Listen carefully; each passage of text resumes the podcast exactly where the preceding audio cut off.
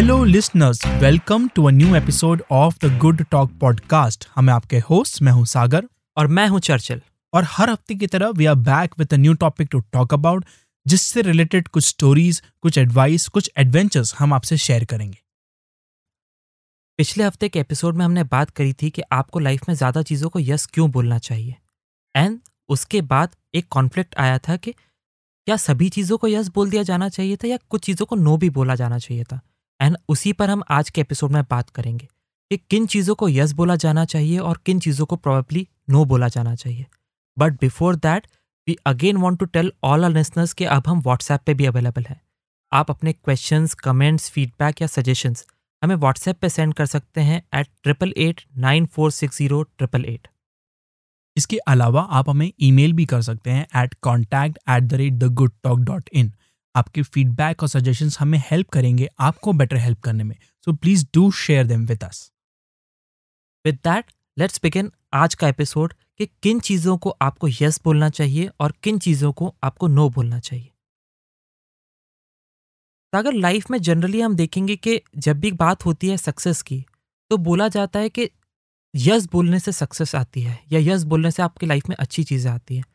But आप note करोगे कि इसका एक बहुत ही कॉन्फ्लिक्टिंग पार्ट है, जहाँ पे आप देखते हैं कि अगर आप हर चीज़ों को ही यस बोलने लग गए हैं तो प्रॉबेबली आप ऐसी चीज़ों को भी यस बोल रहे हैं जो इतनी प्रोडक्टिव नहीं है, जो आपको हेल्प नहीं कर रही हैं और जिनसे आप कुछ ज़्यादा निकाल नहीं पा रहे हैं।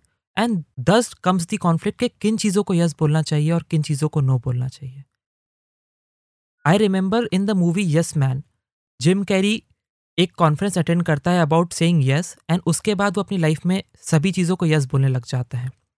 एंड क्योंकि वो सभी चीज़ों को यस बोलने लग जाता है, वो ऐसी चीज़ों को भी यस बोल देता है जिनको वो सच में करना नहीं चाहता है, जिनके बारे में सच में वो यस फील नहीं करता है। एंड उनके साथ लाइफ में कुछ बुरी चीज़ें होती हैं and then his mentor tells him कि यस बोलने का कारण इसलिए नहीं था कि हर चीज़ों को यस बोला जाए। यस बोलना ज़रूरी इसलिए था ताकि आपकी लाइफ में पॉसिबिलिटीज़ ओपन हो सके। बट सभी चीज़ों को अगर आप यस बोल दोगे तो काउंटर इंटेटिव हो जाता है।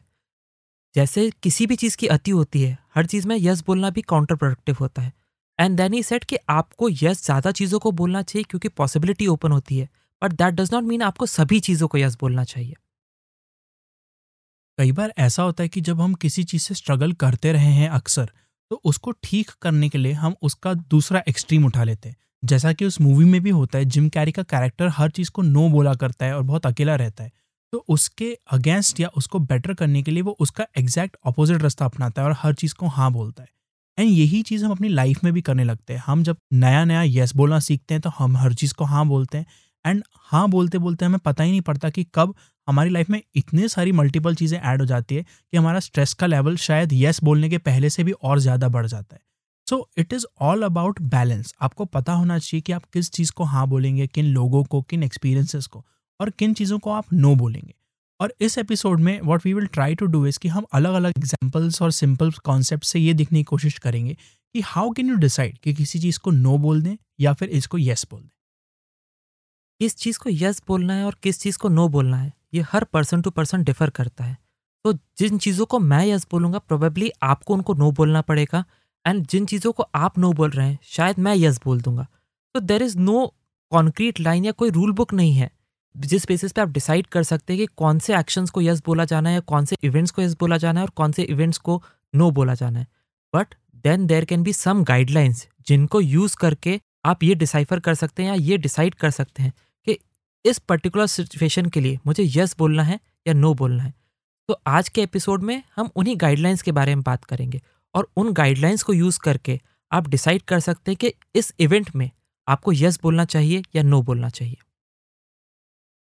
I think the word guideline is very important क्योंकि अगर ये रूल होता तो आप रूल को हमेशा वैसा का वैसा अप्लाई कर सकते और लाइफ में हर डिसीज़न में उस रूल को अप्लाई करके अपना डिसीज़न ले सकते। But because it is a guideline तो आपके पास एक ओपन एरिया है जहाँ पे आप एक्सपेरिमेंट कर सकते हैं। हो सकता है आपको हमारी कोई एडवाइस बहुत पसंद आए, उसको आप यूज़ करें। And then you find out कि हाँ great advice but it is not working for you तो गाइडलाइन देने का हमारा सिंपल रीज़न यही है कि you have some basic idea कि किसी चीज़ से कैसे डील किया जा सकता है। From there you can experiment and form your own rules तो Sagar let's start with the first guideline कि आपको किन चीज़ों को मना कर देना चाहिए। आई थिंक सबसे पहला गाइडिंग प्रिंसिपल किसी भी चीज़ को मना करने के लिए ये होना चाहिए कि अगर कोई चीज़ आपके अंदर से एनर्जी खींच लेती है so probably it is important कि आपको उसको ना बोल देना चाहिए। This could be attending events जहाँ पे आपको जाके अच्छा नहीं लगता है। This could be doing some work जिसको करने के बाद आप बहुत ड्रेन्ड आउट फील करते हैं एंड वो वर्क आउटसोर्स किया जा सकता है। तो प्रॉबली ऐसी चीज़ें आइडेंटिफाई करना जो आपकी एनर्जी खींच लेती है। Would be a good starting point जहाँ पे से आपको नो बोल देना चाहिए। आई बिलीव येस या नो बोलने की प्रॉब्लम ही यहाँ से आती है कि हमारे पास बहुत ही लिमिटेड टाइम रिसोर्सेज और एनर्जी होती है। हमारे पास अनलिमिटेड एनर्जी नहीं है। We have very limited time in a day जब हम कोई चीज़ कर सकते हैं। उस टाइम में भी अगर हमारे पास एनर्जी नहीं होगी तो हम उस चीज़ को पूरे दिल से कर नहीं पाएँगे। अक्सर हमारे साथ ऐसा होता है कि वी प्लान कि हम वीकेंड बहुत एपिक बनाएँगे। उस चक्कर में हम पूरे वीक में बहुत ज़्यादा हार्ड वर्क करते हैं। पर जब तक हम वीकेंड तक पहुँचते हैं, हमें ना कहीं जाने का मन होता है, ना कुछ करने का मन होता है। हम सिर्फ़ चाहते हैं कि बस टीवी खोलो, पढ़े रहो and then from Monday we can begin our work week again and अगर आपके साथ ऐसा हो रहा है या आप देख रहे हो कि किसी भी चीज़ में आपको एक्साइटमेंट नहीं आ रहा है तो इट इज़ प्रिटी श्योर कि आप कहीं ना कहीं अपनी कंप्लीट एनर्जी ड्रेन कर रहे हो। There are things in your life जो आपकी पूरी की पूरी एनर्जी खींच रहे हैं और आपको उसमें से एनर्जी सेव करनी पड़ेगी उन चीज़ों को नो बोल के। हो सकता है कि उन चीज़ों को आप कंप्लीटली ना नहीं बोल सकते। हमारे साथ ऐसी सिचुएशंस होती हैं, ऐसी रिस्पॉन्सिबिलिटीज़ या ड्यूटीज़ होती हैं हमारे जॉब में, हमारी पर्सनल लाइफ में, जहाँ पे ना बोलना पॉसिबल ही नहीं है। हो सकता है कि ना बोलने का कॉस्ट बहुत ज़्यादा हो। पर अगर आप उन चीज़ों से कुछ समय के लिए ब्रेक भी ले सकते हैं तो वो भी एक तरह का नो होता है अपनी एनर्जी को सेव करने के लिए। कई बार तो आपके पास ऑप्शन नहीं होता है चीज़ों को नो बोलने का। बट हम नोटिस करते हैं कि बहुत सी बार आपके पास ऑप्शन होता है चीज़ों को नो बोलने का और उन्हें किसी और को देने का। स्टिल आप उन्हें करते जाते हैं क्योंकि आप हमेशा से उन्हें करते आए हैं। जैसे मुझे याद है जब हमने पॉडकास्ट स्टार्ट किया था तो अराउंड ट्वेंटियथ एपिसोड तक हम दोनों खुद ही एडिटिंग किया करते थे। हम खुद ही कट्स निकालते थे और उन्हें एडिट करते थे। बट देन वी रियलाइज़ कि इससे हमारी एनर्जी बहुत ड्रेन हो रही है। और ये एक ऐसा काम है जिसमें हमारा प्रेजेंट होना बहुत ज़रूरी नहीं है।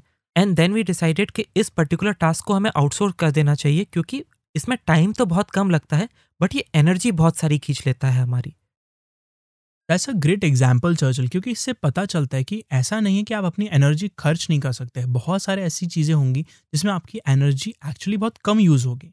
बट फिर भी अलग अलग चीज़ों में आपकी एनर्जी जैसे जैसे जाती जाएगी तो वहाँ पे, जहाँ पे आपको सच में फोकस करना है, जहाँ पे आपको फुल एनर्जी के साथ काम करना है, जैसे कि हमारे लिए ये podcast where we want to deliver the best advice that we have best stories that we have इस टाइप की सिचुएशन में आप कितनी एनर्जी बचा पा रहे हैं, वो बहुत इंपॉर्टेंट हो जाता है।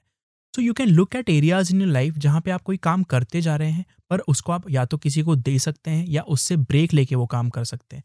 उससे आपकी एनर्जी सेव होगी और आपको एक थिंकिंग स्पेस मिलेगी कि अब इस एनर्जी को आपको कहाँ पे खर्च करना है। अनादर एरिया या अनादर गाइडलाइन मुझे लगता है नो बोलने के लिए कुड बी द वर्क जहाँ पे आप रिपीट कर रहे हैं वर्क को। ऐसे कोई भी काम जो रिपीट हो रहे हैं, जहाँ आपको रिपीट वर्क करना है इज़ अ गुड एरिया जहाँ पे आप नो ढूँढने की अपॉर्चुनिटी ले सकते हैं। आप प्रोबेबली उन वर्क को आउटसोर्स कर सकते हैं या उस वर्क को ऑटोमेट कर सकते हैं जो रिपीट है। मोस्ट ऑफ़ दी वर्क जो रिपीट किए जाते हैं, वो ऑटोमेट किए जा सकते हैं इन सम वे और दी अदर तो probably you should look for options and opportunities जहाँ पे आप उस रिपीट वर्क को ऑटोमेट कर सकें एंड उससे नो बोल के आगे बढ़ के उन चीज़ों को अप्रोच कर सकें जो आपको सच में वैल्यू देती हैं। और Charchal you will be amazed to find out कि किसी चीज़ को ऑटोमेट करने के कितने तरीके होते हैं, अगर आप सिर्फ़ देखने लगे कि कहाँ ये तरीके हैं। जस्ट एज एन एग्ज़ाम्पल मेरे को पता है कि मुझे एमएनएम का एक कॉन्सर्ट अटेंड करना है and I am pretty sure कि कहीं ना कहीं उनकी डेट्स रिलीज़ होंगी। इसके लिए मैं रोज़ अपने मोबाइल पे उनकी वेबसाइट खोलता था और देखता था कि टू डेट्स आई या नहीं टू डेट्स आया नहीं, वगैरह वगैरह। एंड मैंने नोटिस किया कि मैं नॉट ओनली इस चीज़ को रोज़ रिपीट कर रहा था, बल्कि एक ही दिन में बहुत बार रिपीट कर रहा था because I really want to attend that concert I realize कि इस चीज़ को मैं ऑटोमेट कर सकता हूँ। तो मैंने एक वेबसाइट ढूंढी जो उस पेज को हमेशा रिव्यू करती है और उसमें कुछ भी चेंज होता है तो मुझे बता देती है। तो सडनली समथिंग जो मेरा टाइम और एनर्जी लेता था और जो मुझे मोबाइल उठाने पर मजबूर कर रहा था ऑटोमेट हो गया और वो काम ऑटोमेटिकली होने लग गया। अगर आप कोई चीज़ सच में ऑटोमेट करना चाहते हैं तो एक गूगल सर्च आपको बता देगा कि किसी चीज़ को ऑटोमेट कैसे किया जाए if you just take the time to find out अगर आपका ये ऑटोमेशन वाला एग्ज़ाम्पल मुझे बहुत अच्छा लगा, क्या आपको याद है कि वो कौन सी वेबसाइट थी जिसके थ्रू आपने ऑटोमेट किया था कि उस पेज पे कुछ भी चेंज होगा तो आपको नोटिफिकेशन आ जाएगा? श्योर sure, इसके लिए मैं दो वेबसाइट्स यूज़ कर रहा हूँ। One is visual ping and other is watch it dot com इन दोनों वेबसाइट्स पे आप एक यूआरएल दे सकते हैं which will be pinged by the website और वो आपको बता देगा कि कब इसमें कुछ चेंज हुआ है। तो ऐसे बहुत सारे छोटे छोटे टूल्स होते हैं जिनको यूज़ करके आप रिपीट वर्क को ऑटोमेट कर सकते हैं और बहुत सारा टाइम और एनर्जी सेव कर सकते हैं उन एरियाज़ के लिए जहाँ पे आप सच में वर्क करना चाहते हैं। आई थिंक ये भी देखना ज़रूरी है कि कोई रिपीट वर्क हम क्यों करते हैं? क्या हमें वो दिया गया है इसलिए? या because we are very good at it और वो हमें बड़ा आसान लगता है एंड सो ऑन जैसे फॉर एग्ज़ाम्पल मेरे को वर्ड प्रेस यूज़ करना बहुत ही आसान लगता है। वर्ड प्रेस एक वेबसाइट बिल्डर है, जिसको यूज़ करके आप अपने डोमेन पे या अपनी वेबसाइट पे कोई भी कंटेंट मैनेज कर सकते हैं। क्योंकि मैं उसके साथ बहुत सालों से काम कर रहा हूँ तो मुझे उसके साथ काम करना बहुत आसान लगता है। तो जब भी ऐसा कोई मौका पड़ता है, जैसे कि हमारी वेबसाइट जो अभी अंडर कंस्ट्रक्शन है तो मैं ऑटोमेटिकली वर्ड चालू करके उसमें काम करने लगता हूँ, उस पर वो काम करने लगता हूँ जो मुझे लगता है मैं बहुत ईजिली कर सकता हूँ। बट देन आपने मुझे पॉइंट आउट किया था कि ये काम हम दे भी सकते हैं किसी और को जिसको ये काम आता भी है और जो हमसे टाइम सेव करके वो काम कर सकता है। तो हम क्यों कोई चीज़ करते हैं? उसको देखने से हमें पता पड़ता है कि are we repeating it because we are required to repeat it या फिर हम सिर्फ़ इसलिए ये करते जा रहे हैं क्योंकि हमें आता है और हमें अच्छा लगता है। अगर हम उसको नो बोलते हैं तो हमारे पास एनर्जी और टाइम बचता है, जिसको हम उन चीज़ों में लगा सकते हैं, जिसमें हम उसको खर्च करना चाहते हैं। Exactly and that brings us to the third point आप ऐसी चीज़ों को भी नो बोलते जाइए, जो आपको बहुत ईजी लगती है। अगर आपको कोई चीज़ बहुत आसान लगती है तो probably there is no learning for you in it अगर आपको कोई चीज़ बहुत आसान लग रही है तो आप उसमें से कुछ सीख नहीं पा रहे हैं, कुछ लेसन्स नहीं निकाल पा रहे हैं। There is no novelty in it तो अगर कोई चीज़ आपके लिए बहुत आसान है तो probably it is an indication कि आपको उसको मना करके ऐसी चीज़ें पिक करनी चाहिए जिसमें कुछ चैलेंज हो, कुछ नॉवेल्टी हो, कुछ लर्निंग अपॉर्चुनिटी हो। And this idea scares you आपको लगता है कि लाइफ में नॉवेल्टी कैसे मिलेगी, आपको नई चीज़ें कैसे मिलेंगी जिसमें चैलेंज हो। तो आप सेफ़ रहने के लिए अपने कंफर्ट जोन में रहते हो। जैसे मैं करता हूँ कि मैं हमेशा वर्ड से शुरू करता हूँ और वर्ड की थीम्स और प्लगइन्स में ही घूमता रहता हूँ because that is something I already know I already understand और जैसा आपने कहा चाचल कि it is very easy for me but ये पॉइंट बहुत इंपॉर्टेंट है कि अगर आप किसी चीज़ से कुछ डिराइव नहीं कर रहे हैं, अगर आप उससे कुछ सीख नहीं रहे तो इट इज़ वेरी लाइकली कि इसको नो बोलने का समय अब आपकी लाइफ में आ चुका है। आप उसको अगर नो बोलेंगे, अपना माइंड स्पेस क्लियर करेंगे, अपना टाइम और एनर्जी क्लियर करेंगे तो ऑटोमेटिकली आपको न्यू चैलेंजेस मिलेंगे जिससे आप उनको फिर भर सकें।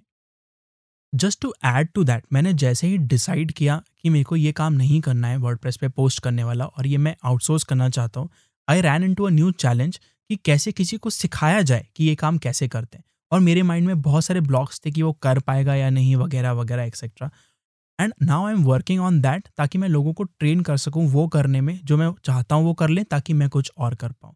सो ऑटोमेटिकली एक नया चैलेंज एक न्यू लर्निंग मेरे लाइफ में आ गई, जैसे ही मैंने डिसाइड किया कि कोई चीज़ मुझे नहीं करनी है। That's a very good insight Sagar, के जैसे ही आप किसी चीज़ को नो बोलते हैं you would come across things जो आपके लिए ऑटोमेटिकली चैलेंजिंग होगी। क्योंकि जब आपने किसी चीज़ को नो बोला है तो वो नो बोलना ऑटोमेटिकली एक इफर्ट माँगता है एंड वो चीज़ किसी और को तो करनी पड़ेगी। तो आप कैसे उस चीज़ को किसी और को सिखाएँगे, या कैसे इस चीज़ को किसी और को बताएँगे या आउटसोर्स करेंगे? Would be a new learning experience for you and जैसे ही आप वो हर्डल पूरा करते हैं now you have free time जो आप यूज़ कर सकते हैं दूसरी एक्टिविटीज़ में इन्वेस्ट करने के लिए। वेरी ट्रू इसके बाद हम अपनी नेक्स्ट गाइडलाइन पे मूव करते हैं विच इज़ आपको उन चीज़ों को नो बोल देना चाहिए जो आप दूसरों को प्लीज़ करने के लिए कर रहे हैं या आउट ऑफ़ फियर कर रहे हैं। ये मोस्टली वो चीज़ें होती हैं जो आप करना तो नहीं चाहते हैं बट क्योंकि आपको किसी ऐसे इंसान ने बोल दिया जिसको आप मना नहीं कर सकते या आप किसी को लुभाना चाह रहे हैं, इसलिए वो करते जा रहे हैं। ये फ़ंक्शंस में जाना हो सकता है, या कभी आप ऑफ़िस में काम कर रहे हैं या अपना पर्सनल वर्क कर रहे हैं, और आपका कलीग आपको बोल देता है कि चलो पार्टी करते हैं, और आप उसका दिल नहीं दुखाना चाहते तो आप अपना ज़रूरी काम छोड़ के उसके साथ चले जाते हैं। तो ऐसी कोई भी चीज़ जहाँ पे आप आउट ऑफ़ फियर एक्ट कर रहे हैं या किसी को प्लीज़ करने के लिए कोई चीज़ कर रहे हैं और आप सच में नहीं करना चाहते, उन चीज़ों को मना कर देना बेटर होता है।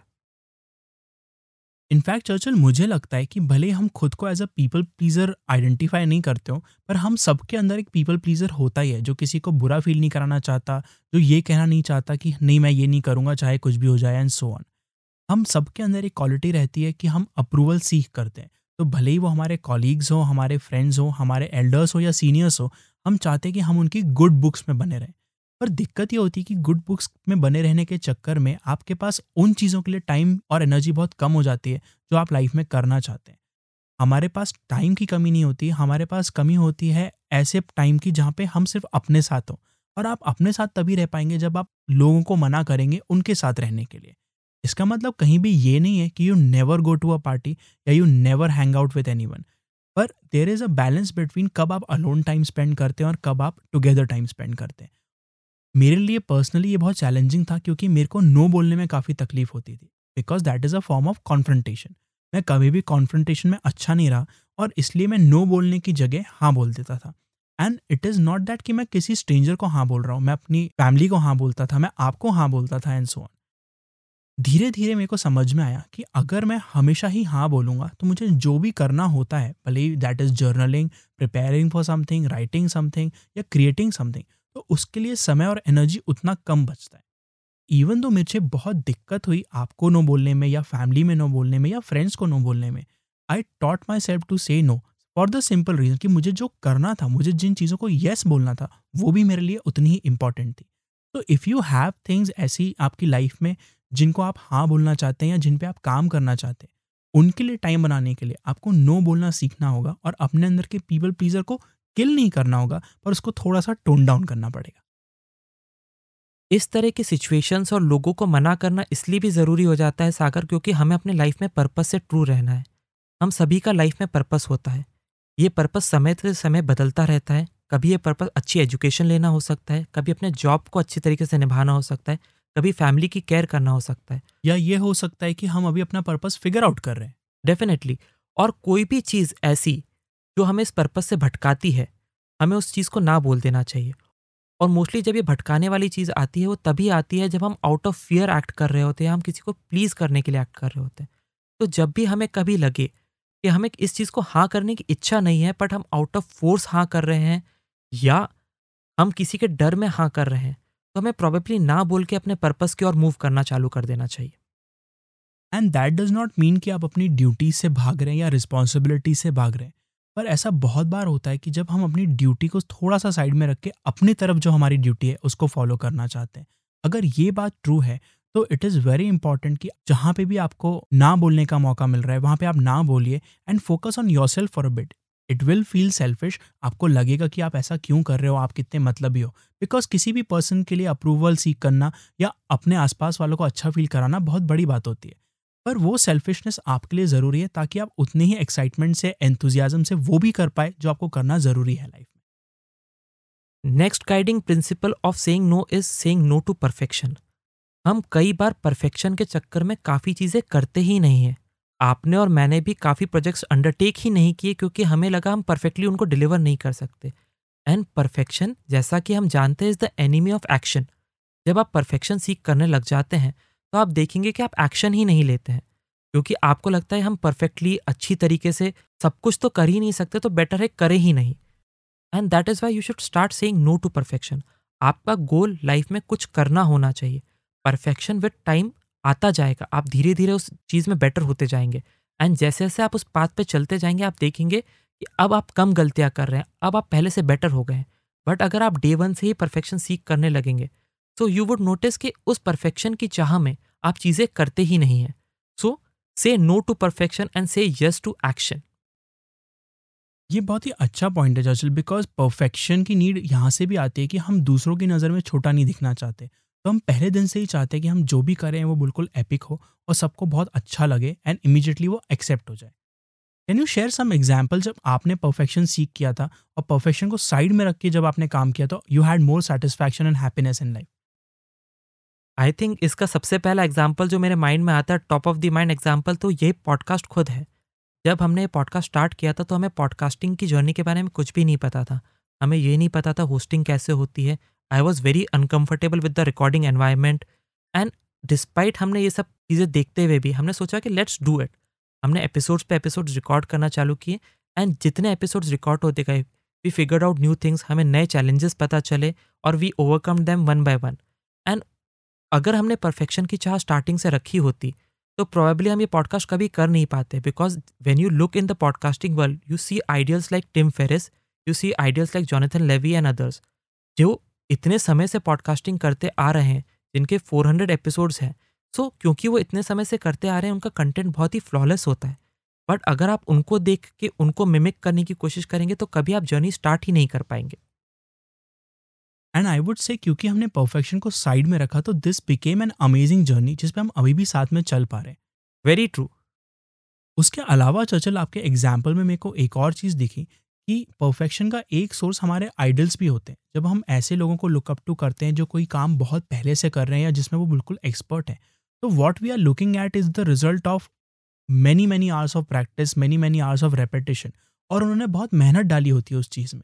तो हम आइडल्स की तरफ़ इंस्पिरेशन लेने के लिए तो देख सकते हैं, पर अगर हम उनको एग्ज़ाम्पल यूज़ करेंगे अपने खुद के काम को जज करने के लिए तो हमें तकलीफ़ ही होगी क्योंकि हमारा काम अभी एक ग्रोथ या लर्निंग स्टेज में this is true for life this is true for relationships this is true for everything जो भी आपकी लाइफ में है, भले वो आपकी वर्क प्लेस में हो या पर्सनल स्पेस में।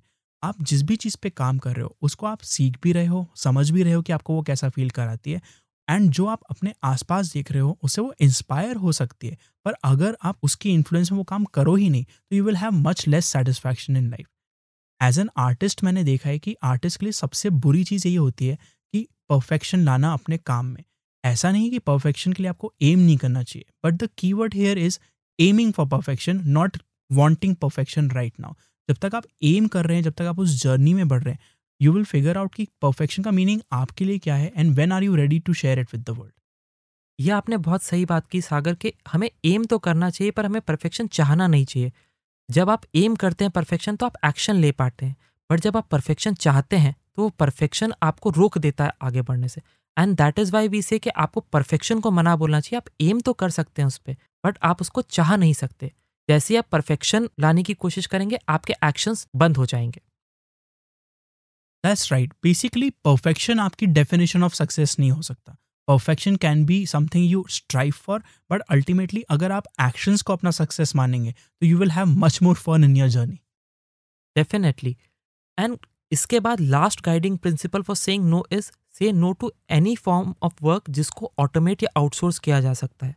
ऐसा कोई काम जो आपसे बेहतर कोई और कर सकता है या आपकी जिस काम में ज़रूरत नहीं है और वो काम कोई और भी कर सकता है। ऐसे कामों को नो कर दीजिए। And this is kind of related to repetition कि कोई भी चीज़ अगर आप रिपीट करें तो आप उसको आउटसोर्स कर सकते हैं या ऑटोमेट कर सकते हैं।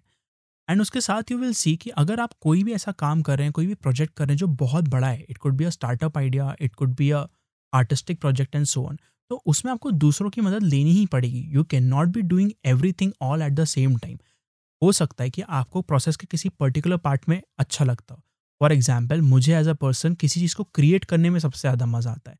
हो सकता है कि आपको किसी चीज़ को मार्केट करने में ज़्यादा मज़ा आता हो, या हो सकता है किसी चीज़ के लॉजिस्टिक्स देखने में आपको ज़्यादा मज़ा आता हो and so one you have to know कि आप किस चीज़ में अच्छे हैं and if you are in the beginning of your journey तो आप सब कुछ सीख सकते हैं। But they will come a point जब आपके बिज़नेस में, आपके आर्ट प्रोजेक्ट में, आपकी लाइफ में आप दूसरों को वो काम दे सकते हैं। इससे दो चीज़ें होती है। एक तो आपके पास बहुत सारी टाइम और एनर्जी बचती है and other people get to be part of your journey and to contribute to your success तो ये आपके लिए भी विन है और उनके लिए भी विन है। मैं पर्सनली ये चीज़ तब करता हूँ जब मैं आपको सारा टेक्निकल वर्क दे देता हूँ। मुझे पता है कि मैं टेक्निकल वर्क में आपके जितना अच्छा नहीं हूँ और आप प्रॉबेबली बहुत कम टाइम में उस टेक्निकल वर्क को फिगर आउट कर पाएँगे। तो आप मुझसे वो वर्क ले लेते हैं जो आप बेटर तरीके से कर पाते हैं और मैं इंडीड वो वर्क पिक कर लेता हूँ जिसमें मैं अच्छा हूँ। तो हम काइंड ऑफ़ टाइम थोड़ा सा उसमें बचा लेते हैं क्योंकि हम अपनी अपनी स्ट्रेंथ्स पे वर्क करते हैं। तो ऐसा कोई भी काम जो आपको लगता है आपसे बेटर कोई कर सकता है और जिसको करना एब्सोल्यूट इंपॉर्टेंस का नहीं है, अगर सामने वाला भी उस काम को कर देगा तो भी वो काम चल जाएगा। तो probably that is some work जिसको आप ना बोल सकते हैं और किसी और को दे सकते हैं। And this is a practice आपको ये चीज़ प्रैक्टिस करनी पड़ती है क्योंकि इसमें आपको अपना ईगो साइड में रखना पड़ता है। आपको अंदर से फीलिंग आती है कि ऐसे कैसे हमें नहीं बनेगा, हमको अगर चैलेंज मिल जाए तो हम कुछ भी कर सकते हैं। एंड दैट इज़ ट्रू पर जस्ट बिकॉज़ आप कुछ भी कर सकते हैं, इसका मतलब ये नहीं कि वो किया ही जाए। There will be times in your life जब आपको कोई चीज़ आउटसोर्स करनी ही पड़ेगी, आप चाहो या ना चाहो। अगर आप आज एक बेबी होते तो सारा का सारा काम आप खुद नहीं कर सकते थे। जस्ट बिकॉज़ आपके पास चॉइस नहीं थी, इसलिए आपने आउटसोर्स नहीं किया। But even as a baby a lot of your work was being done by someone else ये चीज़ बड़े होकर चेंज नहीं हो जाती, हम बस थोड़े से सेल्फ डिपेंडेंट हो जाते हैं। पर उस सेल्फ डिपेंडेंस की ईगो में हमें लगता है कि not only are we self dependent but now we will do everything our self इस चीज़ से बचने का सिंपल तरीका यह है कि आप अपने आसपास ऐसे लोगों को देखें, जो आपसे बेहतर कोई काम जानते हैं। And see if you can learn from them and even better अगर आप उनको वो काम दे सकते हैं, ताकि आपका वो हेडेक नहीं रहे that's great for you adding to a point Sagar जब आप सेल्फ डिपेंडेंस की बात करते हैं तो आप दूसरों पर डिपेंडेंस कैसे रखते हैं? वो इसी तरीके से देखा जा सकता है कि आप अपना अनाज जो खाते हैं, वो आप उगाते नहीं हैं। जो आपके घर में ब्रिक्स लगी हैं, वो आपने नहीं बनाई हैं। जो आपके घर में एयर कंडीशनिंग है, वो आपने इन्वेंट नहीं किया और आपने प्रॉबेबली इंस्टॉल भी नहीं किया है। तो आप देखेंगे कि हम इन चीज़ों में तो दूसरों की हेल्प ले लेते हैं, क्योंकि सभी लोग इन चीज़ों में दूसरों की हेल्प लेते हैं। But whenever it comes to work जो हमारे एक्चुअल करियर पाथ से या हमारे जॉब से रिलेटेड होता है, वहाँ पे हमें थोड़ा सा ईगो आ जाता है। तो जब भी कभी आपको ये ईगो का सेंस आए कि मैं ये काम कैसे नहीं कर सकता और मेरे से बेटर ये काम कोई क्यों कर सकता है तो probably look around yourself and see के आसपास बहुत सी चीज़ें ऐसी हैं जो आपने नहीं की हैं, उसके बाद भी वो अच्छी हैं और उसका आप बेनिफिट रीप कर रहे हैं। तो why should it be so different in case of your work और जॉब आप उस जगह भी दूसरों की हेल्प ले सकते हैं और वो काम उन लोगों को दे सकते हैं जो प्रॉबेबली आपसे बेटर वो काम कर सकते हैं। तो these are very simple ideas या गाइडलाइंस जिनकी बेसिस पे आप डिसाइड कर सकते हो कि किन चीज़ों को नो बोलना है। ये ऐसी चीज़ हो सकती है जो आपके लिए बहुत आसान है या जो आप बहुत बार रिपीट करते हैं या जो आप जानते हैं कोई और आपसे ज़्यादा बेटर कर सकता है। और इसके अलावा आपको परफेक्शन से बचना है ताकि आप एक्शन ले सके उन चीज़ों पे जो आपके लिए मैटर करती हैं। नाउ लेट्स लुक एट कि किन चीज़ों को आपको येस yes बोलना है या किस तरह से डिसाइड करें कि इस बात को, इस अपॉर्चुनिटी को हाँ बोला जाए। तो अगर यस बोलने की इंपॉर्टेंस तो हमने लास्ट वीक देखी ही थी कि यस बोलने से लाइफ में कितनी अच्छी चीज़ें होती हैं। बट जब हमने अभी नो बोलने की चीज़ें डिस्कस की हैं तो आप थोड़ा कॉन्फ्लिक्ट में आ जाते हैं और जब आपके सामने कोई सिचुएशन आती है और आपको ये देखना होता है कि इसको हाँ बोलना है या ना बोलना है तो आपको नो बोलने के पैरामीटर्स के साथ साथ यस बोलने के पैरामीटर्स भी पता होने चाहिए। आपके पास यस बोलने की गाइडलाइंस भी होनी चाहिए। तो बहुत ही जल्दी से हम उन पाँच पॉइंट्स को कवर करते हैं जो हमें गाइड करेंगे किसी चीज़ को यस बोलने में। Sure so what do you think is the first rule कि आपको क्यों किसी चीज़ को हाँ बोलना चाहिए?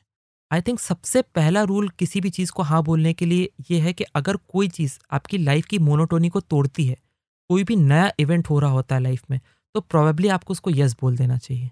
इसका कारण यह है कि हम सभी को लाइफ में थोड़ा सा थ्रिल हैप्पीनेस हैपनिंग होने की फीलिंग आनी चाहिए लाइफ में। जब हम मोनोटोनी में जीते हैं तो बोर्डम आ जाता है हम लाइफ में हैप्पी फील नहीं कर पाते हैं। तो ऐसी कोई भी चीज़ होती है जो आपकी लाइफ की मोनोटोनी को तोड़ती है, आपको प्रॉबेबली उसे हाँ बोल देना चाहिए। एक वर्ड है चर्चिल रूटीन जिससे मुझे बहुत ही ज़्यादा नफरत है। And I do not mean कि मैं अपना रूटीन पसंद नहीं करता या जो मैं रोज़ करता हूँ वो मुझे पसंद नहीं है। बट मैंने देखा है कि अगर वो इन्फिनेटली रिपीट होता है तो आपको ऑटोमेटिकली बोरियत भी होती है, आपको बुरा भी लगता है। इनफैक्ट आपको सैडनेस भी होती है कि लाइफ में और कुछ रह नहीं गया है। सो इट इज़ ग्रेट अगर आपने कोई रूटीन बनाया है और आप उसको फॉलो करते हैं। But at the same time उस रूटीन से हट के भी कुछ करना उतना ही इंपॉर्टेंट है। इसका सबसे आसान तरीका मैंने देखा है जो हम करते हैं is to go to a movie हम कुछ देर के लिए सब कुछ भूल के मूवी में बैठते हैं पॉपकॉर्न खाते हैं। जो मूवी होती है, अगर इन्जॉयबल होती तो हम उसे इन्जॉय करते हैं। नहीं इन्जॉयबल होती तो हम उसको क्रिटिसाइज़ करते हैं। पर एटलीस्ट कुछ समय के लिए हम अपने रूटीन से बाहर आते हैं और हमारे रूटीन थाट्स से भी बाहर आते हैं। And this is the reason why you should say yes to something that breaks your monotony इसलिए नहीं कि आपका रूटीन टूटे, पर इसलिए कि आपके जो रूटीन या नॉर्मल थॉट्स है, उनसे आप बाहर आएँ और कुछ और सोचें, कुछ और देखें। इसके बाद ऐसी कोई भी चीज़ जो आपकी लाइफ में एडवेंचर की फीलिंग लाती हो, या कोई नया एक्सपीरियंस आपको मिल सकता है, आपको उसको हाँ बोल देना चाहिए। This could be in the form of any adventure sports जो आप कर सकते हैं, या this could be in the form of taking a challenge जो आपको करना है। तो ऐसी कोई भी चीज़ जो आपकी लाइफ में एडवेंचर की फीलिंग लाती है प्रॉबेबली आपको अलाइव होने की फीलिंग ज़्यादा देगी एंड उसको हाँ कर देना चाहिए। And this is going to be difficult मुझे याद है कि जब हमने पहली बार ये डिसाइड किया था कि कुछ और किया करेंगे, और हमारे पास नए नए आइडियाज़ आए थे या नए नए एडवेंचर्स आए थे, जैसे कि कहीं कैंपिंग पे जाना है सो ऑन तो बहुत सारा रेजिस्टेंस आपको फील होता है क्योंकि आपको लगता है कि ये बोरिंग होगा या ये उतना अच्छा नहीं होगा जितना हमें लगता है। या आप अपने कंफर्ट में रहने के बहुत आदि हो चुके होते हैं कई बार। आपको अपना कंफर्टेबल बिस्तर चाहिए होता है तो आपको टेंट की लाइफ समझ नहीं आती दूर से देखने पर एग्जैक्टली exactly. और इस टाइप की चीज़ में बहुत हेल्प करता है अपने आप को ये समझाना कि it is okay if it does not turn out to be great पर कम से कम हमारे रूटीन से हमारी नॉर्मल लाइफ से ये कुछ अलग होगा। जब आप ये करते हैं तो आपको नए लोग मिलते हैं, एक नया एक्सपीरियंस मिलता है and there is a slight chance कि आपको शायद वो पसंद आ जाए और आप और अपॉर्चुनिटी सीख करें जहाँ पे आप वो चीज़ कर पाए। बट अगर फ़र्स्ट टाइम में ही आप नो से स्टार्ट करेंगे ऐसे सिचुएशन में तो कुछ भी अलग नहीं होगा और आपकी लाइफ एक्सपैंड नहीं होगी। And that brings us to the next point which is basically expanding your comfort zone ऐसी कोई भी अपॉर्चुनिटी जो आपको अपने कंफर्ट से बाहर लेके जाती है और आपसे वो चीज़ें करवाती है जो आपने आज तक नहीं की। आपको उनको हाँ बोल देना चाहिए। And probably this is the most difficult part किसी चीज़ को हाँ बोलने का। जब आपको कोई प्रेजेंटेशन देने की अपॉर्चुनिटी मिलती है, या लोगों के सामने बोलने की अपॉर्चुनिटी मिलती है, या आपको किसी प्रोजेक्ट का इंचार्ज बना दिया जाता है, जो आपने आज तक नहीं किया है प्रॉबेबली ये सभी चीज़ें आपको आपके कंफर्ट जोन से बाहर लेके जाएँगी। एंड हम सभी में एक फियर होता है फेलियर का, या अनसर्टेनिटी का, क्योंकि हमने देखा नहीं होता है कि उसमें करना क्या है या आगे होने क्या वाला है। एंड प्रॉबेबली हम ना की तरफ़ ग्रेविटेट होते हैं कि रिस्क कौन लेगा लाइफ में। बट यही वो चीज़ें होती हैं जो आपको लाइफ में आगे बढ़ाती हैं। यही वो चीज़ें होती हैं जो आपको लाइफ में सबसे ज़्यादा हैप्पीनेस की सेटिस्फैक्शन की और ग्रोथ की फीलिंग देती हैं। तो प्रॉबली ऐसी कोई भी चीज़ जो आपको अपने कंफर्ट जोन से बाहर लेके जाती है और आपसे वो चीज़ें कराती है जो आपने आज तक नहीं करी हैं, उनको डेफिनेटली डेफिनेटली हाँ बोलना चाहिए। और ऐसा हो सकता है कि आपको लगता है कि आपके सामने ऐसी अपॉर्चुनिटीज़ आती ही नहीं है जहाँ पे आप अनकंफर्टेबल हो पाएँ। तो उसके लिए एक सिंपल सा सोल्यूशन है। आप अपने लाइफ के एरियाज़ लिखिए अपनी हेल्थ अपनी स्पिरिचुअलिटी अपनी रिलेशनशिप्स अपना वर्क अपनी personal life and so on और देखिए कि आप वहाँ पे कितना कंफर्टेबल फील करते हैं। अगर वन टू टेन के स्केल में आपकी कंफर्ट की लेवल बहुत ज़्यादा है एट नाइन किसी भी एरिया में तो दैट इज़ द एरिया जहाँ पे आप स्टार्ट कर सकते हैं ऐसी अपॉर्चुनिटी सीख करना जो आपको थोड़ा सा अनकंफर्टेबल करेंगी। उससे यू विल सी कि आप नए एक्सपीरियंसेस ढूंढ पाते हैं, जिनमें आपको ग्रो करने का एक मौका मिलता है।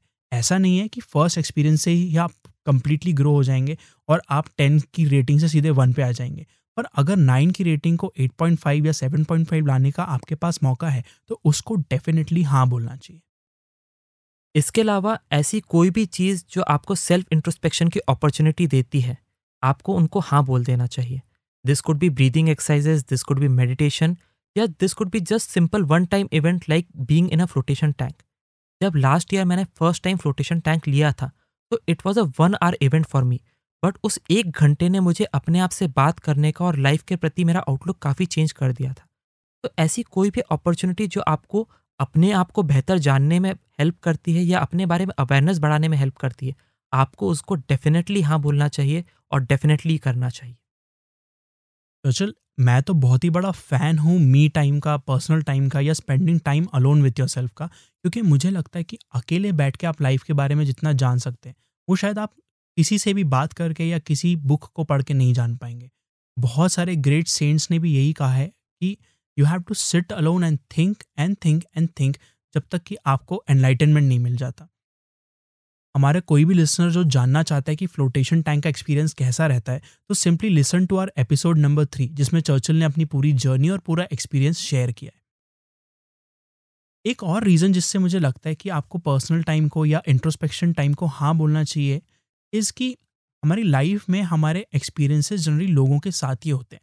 जब हम वर्क प्लेस में होते हैं तो हमारे आसपास लोग होते हैं। जब हम वर्कआउट करते हैं तो हमारे आसपास लोग होते हैं। हम जब घर पर रहते हैं, तब हमारे पास लोग होते हैं।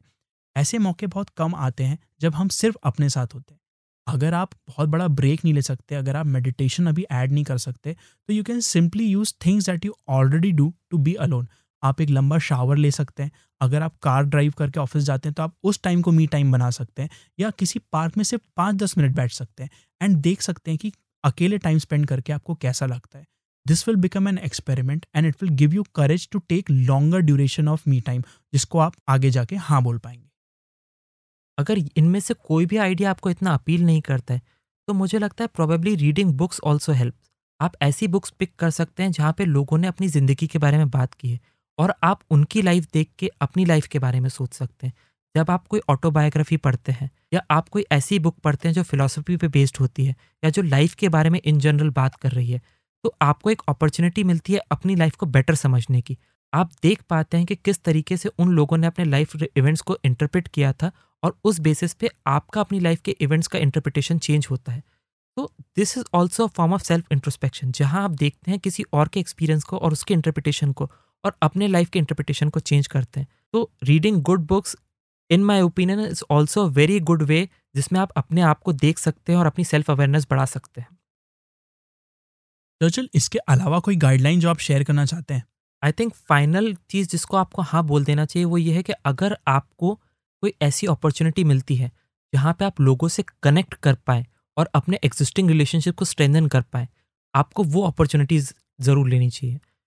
And this in no way means कि आप एंडलेस टाइम स्पेंड करें। आपको पता होता है कि क्वालिटी टाइम और नॉर्मल टाइम स्पेंड करने में डिफरेंस क्या होता है। तो हो सकता है कि आप अपने घर वालों के साथ चार घंटे बैठे हैं बट आप उसमें कुछ प्रोडक्टिव नहीं कर रहे हैं, कोई अच्छी कन्वर्जेशन नहीं कर रहे हैं। तो that would not count as an opportunity जहाँ पे आपने रिलेशनशिप स्ट्रेंथन किया है। बट एक पंद्रह मिनट का कन्वर्जेशन जहाँ पे आपका रिलेशनशिप बेटर होता है, या एक focused time with your spouse would give you an opportunity to strengthen your relationship ऐसे टाइम्स को हाँ बोलना चाहिए। That is such a great guideline Churchill मैं तो इसमें येस और नो दोनों को यूज़ करता हूँ, क्योंकि मुझे अपनी फैमिली के साथ टाइम स्पेंड करना ऑफकोर्स बहुत अच्छा लगता है। So I often say yes to those kind of opportunities but at the same time मैं उन गैदरिंग्स में ये डिफाइन करता हूँ कि मुझे उस टाइम टीवी ऑन नहीं चाहिए। I say no to any type of external disturbance क्योंकि मैंने देखा है कि जब टीवी ऑन होता है तो सबका ध्यान टीवी पे रहता है और वो gathering just becomes people looking at the TV together तो इसीलिए मैं कोशिश करता हूँ कि हमारे फैमिली टाइम में टीवी जितना कम हो सके मोबाइल जितने कम हो सके हो and we sit down and just talk with each other हो सकता है कि हर दिन की बात में हम पाँच दस मिनट ही कुछ अच्छी बात कर पाए but the fact that we are able to talk together is really important to me इसके अलावा अगर किसी के साथ आप अपनी रिलेशनशिप अच्छी करना चाहते हैं या बेटर करना चाहते हैं तो आप देख सकते हैं कि उनको क्या चीज़ पसंद है, उनको क्या करना पसंद है। And you can simply accompany them in that just as an example मुझे पता है कि मेरी जो कज़न सिस्टर है, उसको हॉरर मूवीज़ देखना बहुत पसंद है। And even though I do not go to watch horror movies I try to share horror movies with her with the hope कि वो उसको देखेगी और उसको मज़ा आएगा। इस तरह से आप अलग अलग तरह से अलग अलग लोगों से इंटरेक्ट करके उनकी पसंद की चीज़ पता कर सकते हैं and you can play some role in that which helps you to make your relationship better अगर आपका बहुत ही अच्छा पॉइंट था and that is the basic point आपको ज़्यादा टाइम स्पेंड नहीं करना है लोगों के साथ। आपको ज़्यादा टाइम को हाँ नहीं बोलना है। आपको क्वालिटी टाइम को हाँ बोलना है। आपको ऐसी चीज़ों को हाँ बोलना है जो आपके रिलेशनशिप को स्ट्रेंदन करेंगी। ये स्ट्रेंदनिंग उन लोगों के साथ भी हो सकती है जो आपके फैमिली मेंबर्स या फ्रेंड्स हैं या उन लोगों के साथ भी हो सकती जो करेंटली अभी आपके लिए बिल्कुल नए दोस्त हैं या स्ट्रेंजर्स हैं। तो अगर आप ऐसी कोई अपॉर्चुनिटी ढूंढ सकते हैं जहाँ आप फेलो ह्यूमन बींग से कनेक्ट कर पाए at a deeper level we are trying to say yes to all of those things we hope कि हमारी ये गाइडलाइंस आपको हेल्प करेंगी सही जगह पे नो बोलने में और सही जगह पे यस बोलने में। और अब हम अपने एक लिसनर के क्वेश्चन के बारे में बात करना चाहते हैं। उन्होंने हमारा episode number forty about being fearless सुना था। एंड उनको वो एपिसोड बहुत पसंद आया. And what they wanted to know was कि ऐसा क्यों होता है कि उन्हें हमेशा डर लगा रहता है that they will lose all the money that they have और उनकी लाइफ में वो अबंडेंस रहेगी नहीं. इवन दो वो इन्वेस्टमेंट करते हैं, उसके अलावा वो क्या कर सकते हैं ताकि उनको अबंडेंस की फीलिंग आती रहे? They are also really surprise कि ऐसा क्यों है कि इतनी अबंडेंस होने के बावजूद भी उनमें नेगेटिव थाट्स रहते हैं कि उनके पास सब कुछ खत्म हो जाएगा या वो एक्चुअली अबंडेंट नहीं है. तो इस बारे में चर्चल आप और मैं बात करते हैं। What do think about this सबसे पहले तो सागर, मैं उनको थैंक यू बोलना चाहूँगा क्योंकि उन्होंने अपना क्वेश्चन सबमिट किया, ताकि हम इस टॉपिक पे जो हमने उस एपिसोड में मिस कर दिया तो थोड़ा और डिटेल में बात कर पाए। एंड सेकेंडली मैं उन्हें कॉन्ग्रेचुलेट करना चाहूँगा। कॉन्ग्रेचुलेट इसलिए करना चाहूँगा क्योंकि जो अमीर होता है, उसी को गरीब होने का डर लगता है। तो अगर उनके अंदर ये डर है कि वो गरीब हो जाएँगे तो प्रॉबेबली अभी वो अमीर है। तो अगर कोई इंसान इस स्टेट में जहाँ उसे डर लग रहा है गरीब होने का तो उसके लिए एक हैप्पी मोमेंट हो सकता है क्योंकि वो ऑलरेडी अमीर है। इसके बाद मुझे लगता है कि अगर कोई चीज़ आपको डराती है तो आपको उसे फेस करना चाहिए। रोमन स्टोइक फिलोसोफर सैनिका का एक बहुत अच्छा कोट है इस बारे में कि अगर कोई चीज़ आपको बहुत डराती है इनफैक्ट पॉवर्टी अगर आपको बहुत डराती है तो आपको कुछ दिनों के लिए एब्सोल्यूट मिनिमम में रहने की आदत डालनी चाहिए। आप सबसे कम रिसोर्सेज में कुछ दिन स्पेंड कीजिए। आप बहुत ही बेसिक खाना खाइए, बहुत ही बेसिक जगह पर रहिए, बहुत ही बेसिक चीज़ों की यूटिलिटी करिए। और जब वो दो या तीन दिन आप उन बेसिक मिनिमल चीज़ों में रह रहे हैं, आप अपने आप से बोलिए कि क्या ये वही स्टेट था जिससे मैं इतना डर रहा था? और जब आप ये करेंगे तो आप देखेंगे कि आपके अंदर अब वो डर बचा नहीं है, क्योंकि आप उस लाइफ में भी जी के हैप्पी रह सकते हैं। तो अगर आपको अपनी वेल्थ लूज करने का इतना फियर है so probably a good way to start navigating this whole fear is कि आप उस फियर को फेस कीजिए। स्पेंड टू और three days in bare minimum resources आप सबसे सस्ता खाना खाइए, सबसे बेसिक खाना खाइए। अपनी सुविधाएँ जो भी आप यूज़ करते हैं प्रॉबेबली मोबाइल इलेक्ट्रिसिटी का कोई ऐसा यूज़ जैसे कि एयर कंडीशनिंग या हीटिंग उनको मत कीजिए और बेयर मिनिमम रिसोर्सेज में रहने की कोशिश कीजिए। और जब आप उन बेयर मिनिमम रिसोर्सेज में रहेंगे तो यू वुड रियलाइज़ कि ओके मैं इनमें भी रह सकता हूँ और इनमें भी इतनी बुरी लाइफ नहीं है। And once you go through it आपको वो फियर थोड़ा सा कम हो जाएगा। एंड जो फाइनल टिप मेरे पास उनके लिए है, वो ये है कि आपको ये समझना पड़ेगा कि हैप्पीनेस वेल्थ पे डिपेंडेंट नहीं है। आपके पास पैसा है या नहीं है, वो आपकी हैप्पीनेस पे कोई फ़र्क नहीं लेके आता है। हम लोग गरीबी से डरते इसलिए हैं क्योंकि हमें लगता है कि अगर पैसा नहीं होगा तो हम हैप्पी नहीं होंगे। बट हैप्पीनेस का कोई कोरिलेशन नहीं है वेल्थ के साथ। आपके पास लाख रुपए भी हो सकते हैं और आप हैप्पी हो सकते हैं, आपके पास करोड़ रुपए हो सकते हैं और आप हैप्पी हो सकते हैं। और आपके पास 500 करोड़ हो सकते हैं और आप दुखी हो सकते हैं। या इनफैक्ट आपके पास सिर्फ़ दस हज़ार हो सकते हैं और आप हैप्पी हो सकते हैं। तो there is no correlation between happiness and wealth और जब आप ये बात समझते हैं तो आपको लगता है कि ओके अगर हैप्पीनेस और वेल्थ का कोई कोरिलेशन नहीं है और मैं लाइफ में हैप्पीनेस सीख कर रहा हूँ तो मुझे डरने की कोई ज़रूरत नहीं है। एंड अगर आपने आज तक अपनी लाइफ में वेल्थ बनाई है तो you could again make a fortune जब ऐसी सिचुएशन आएगी जो आपके कंट्रोल के बाहर होगी और आप अपनी वेल्थ लूज कर लेंगे। तो अगर वो चीज़ वापस बनाई जा सकती है तो उससे डरने की कोई आवश्यकता नहीं है। आई बिलीव कि जिसने भी डार्क बहुत देखा होता है, वही लाइट की वैल्यू समझ सकता है। तो अगर अपनी लाइफ में आपने बहुत डिफिकल्टी देखी है, बहुत प्रॉब्लम्स देखी है तो जब आपकी लाइफ बेटर होती है, आप उसको वैल्यू उतना ज़्यादा करते हैं। बट देन जैसे हमारी लाइफ बेटर होती है, हमें डर भी उतना ही आ जाता है कि कहीं ये लाइफ ख़त्म ना हो जाए। And we try to run away from that fear ऐसी सिचुएशन में आई थिंक हमें सोचना चाहिए कि नेगेटिव थॉट्स आपके अंदर हमेशा ही रहते हैं। इट्स नॉट दैट अगर आप अपनी लाइफ में आगे बढ़ गए तो आपकी नेगेटिविटी या नेगेटिव थॉट्स खत्म हो गए और आपको कभी नहीं आएँगे। It's just that over time you learn to be comparatively more positive than being negative हो सकता है कि महीने के थर्टी डेज़ में से आप पहले ट्वेंटी नाइन डेज़ नेगेटिव रहते थे but as you grow older and you get better at handling things तो आप twenty five fifteen fourteen ten nine eight seven इस तरह से कम दिनों के लिए नेगेटिव रहते हैं। तो the important thing here is कि आपका रेशियो क्या है? क्या आप ज़्यादा दिन पॉजिटिव रह रहे हैं और कुछ कुछ दिन नेगेटिव रह रहे हैं? एज लॉन्ग एज पॉजिटिव की तरफ़ आपका पढ़ला भारी है you are in a good situation and it is completely okay to feel bad on few days इसके अलावा मुझे लगता है सागर, आपको ये भी समझना होगा कि कोई भी चीज़ हमेशा के लिए नहीं रहती है। और जब मैं ये बोलना चाह रहा हूँ कि कोई भी चीज़ हमेशा के लिए नहीं रहती है इट मीन्स कि आप भी नहीं रहने वाले हैं एक समय के बाद। तो जब हर चीज़ मॉटल है और हर चीज़ ख़त्म हो जाएगी। तो ये फियर होना कि मेरे मनी कभी ख़त्म हो जाएगी बड़ा ही ऑक्सीमोरन टाइप का फियर लगता है। क्योंकि हो सकता है आप अपनी डेथ तक अमीर रहें पर डेथ के बाद ना आप रहेंगे ना पैसा रहेगा आपके लिए। सो so, इस फियर में जीने से अच्छा है कि एक दिन सब कुछ खत्म हो जाएगा या एक दिन मेरा पैसा खत्म हो जाएगा। It is more important to enjoy what you have at the moment आप ये फियर करने की जगह कि हो सकता है कल ये खत्म हो जाएगा। आप आज इन्जॉय करिए क्योंकि कल तो सब कुछ खत्म होना ही है।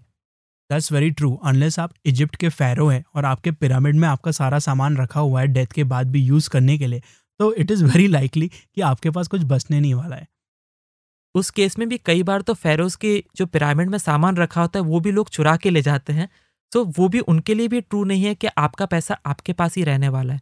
तो I think enjoying the money you have right now and enjoying the luxuries you have been bestowed with right now is more important than fearing कि वो चला जाएगा किसी दिन। और जैसे ही आप अपना आउटलुक चेंज करते हैं और आप ग्रेटिट्यूड की ओर मूव करते हैं और आप you are being thankful for the things you have been given आप देखेंगे कि फियर धीरे धीरे सबसाइड हो जाता है। फियर सबसे ज़्यादा तभी होता है जब there is no gratitude and once there is gratitude and once there is acceptance तब फियर ऑटोमेटिकली कम होने लग जाता है। क्योंकि आपने ग्रैटिट्यूड की बात की, मैंने देखा है कि किसी भी चीज़ के लिए हम ग्रेटफुल यूजली तब हो पाते हैं जब उस चीज़ को पाने में कोई हमारा रोल होता है। हमें अगर लगता है कि हमने किसी चीज़ में कुछ कंट्रीब्यूट किया है तो हमें उस चीज़ में सिक्योरिटी भी लगती है क्योंकि हमें लगता है हम ये फिर से पा सकते हैं या हम कर सकते हैं।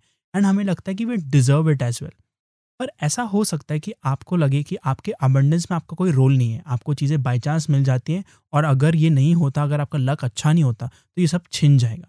तो अगर आपको ये फीलिंग आ रही that you are not making any contribution तो एक्सप्लोर दैट एंड सी कि आप कैसे अपने लाइफ में, अपने आसपास के लोगों की लाइफ में ऑलरेडी कॉन्ट्रीब्यूट कर रहे हैं। जब आप अपना कॉन्ट्रीब्यूशन देखेंगे what role you play in everybody's life whether it's your spouse your friends your family and so on तो आप देखोगे कि आपकी भी कोई इंपॉर्टेंस है, आपकी खुद की लाइफ में भी और आपके आसपास के लोगों की लाइफ में भी। And that is your contribution that is your contribution जिसकी वजह से आपको वो सब कुछ मिला है जो आपके पास अभी है। And that will give you some feeling of sense कि ऐसा नहीं है कि आप जो इन्जॉय कर रहे हैं लाइफ में वो आप फिर से नहीं पा सकते। आप पा सकते हैं because you can build it again through your own hard work through your own contribution just like आपने अभी किया है। That is so true Sagar कई बार ऐसा होता है कि हमने डायरेक्टली किसी चीज़ में एक्शन नहीं लिया होता है एंड इसलिए हमारे अंदर कॉन्ट्रीब्यूशन की फीलिंग नहीं आती और इसलिए हमें ऐसा लगता है कि हमने ये क्रिएट नहीं किया है। Right but that is also true for a lot of things जिसमें हमने सच में कॉन्ट्रीब्यूट नहीं किया है। जैसे आप अपने आसपास की चीज़ें देखेंगे। Maybe it's electricity maybe इस वाटर सप्लाई की पाइपलाइन जो आपके घर तक आई है। आपने उसमें कोई कॉन्ट्रीब्यूशन नहीं किया है। कंप्लेन करने के अलावा कि गलत खोद दिया। गलत या डेफिनेटली सो कई चीज़ें आपको ऐसी मिल रही हैं और ऐसी आप इन्जॉय करते हैं जिनमें आपने कोई कॉन्ट्रीब्यूशन नहीं किया। बट क्योंकि वो आपको मिल रही हैं और इतने समय से मिलती आ रही थी इसलिए आपने कभी नोटिस करने की कोशिश भी नहीं की। So you could still be happy about those तो ये तो एक बहुत अच्छी प्रैक्टिस ही है जहाँ पे आप कंट्रीब्यूशन देखने की कोशिश करते हैं इनडायरेक्टली या डायरेक्टली पर जब ऐसी अपॉर्चुनिटी आती है जहाँ पे आपको लगता है कि आपने कुछ नहीं किया है, फिर भी आपको वो चीज़ें मिल रही हैं।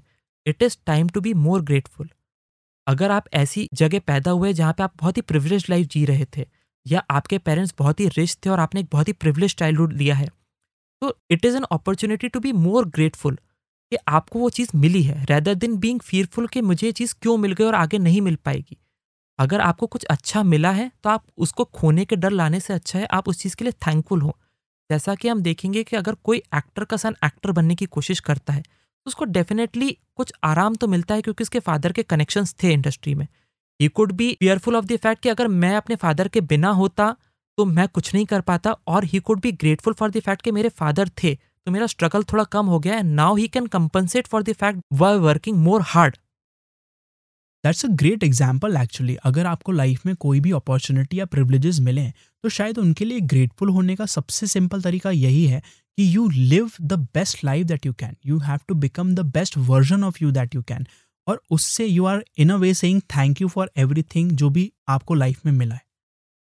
सो ट्रू इसके अलावा एक लास्ट बात मैं एड्रेस करना चाहता हूँ, जो उन्होंने क्वेश्चन में पूछी कि they are already making investments जिससे उनकी वेल्थ थोड़ी बढ़ेगी but what else can they do ये चीज़ मैंने पर्सनली भी फेस की है कि I invested my money in different things जैसे कि म्यूचुअल फंड सेविंग अकाउंट वगैरह वगैरह बट उससे अबंडेंस की फीलिंग डिराइव करना मेरे लिए बहुत मुश्किल था। आई रियलाइज़ कि ये इसलिए है कि कई बार इन्वेस्टमेंट वगैरह भी हम एक इनसिक्योरिटी की फीलिंग की वजह से करते हैं कि कभी कुछ हो जाएगा और हमारे पास इनफ नहीं होगा तो हम अभी इन्वेस्टमेंट कर देते हैं ताकि हमें बाद में अच्छा लगे। एंड डेफिनेटली बाद में तो अच्छा लगेगा ही, पर हमें अभी जो अबंडेंस की फीलिंग कम फील हो रही है, उसको हम कैसे बढ़ाएँ? उसके लिए मेरा सिंपल तरीका यह है कि फाइंड आउट समथिंग जो आपको अबंडेंस की फीलिंग डायरेक्टली दे सकता है। बहुत ही कोई छोटी चीज़ जो आपको अच्छा फील करा सकती है।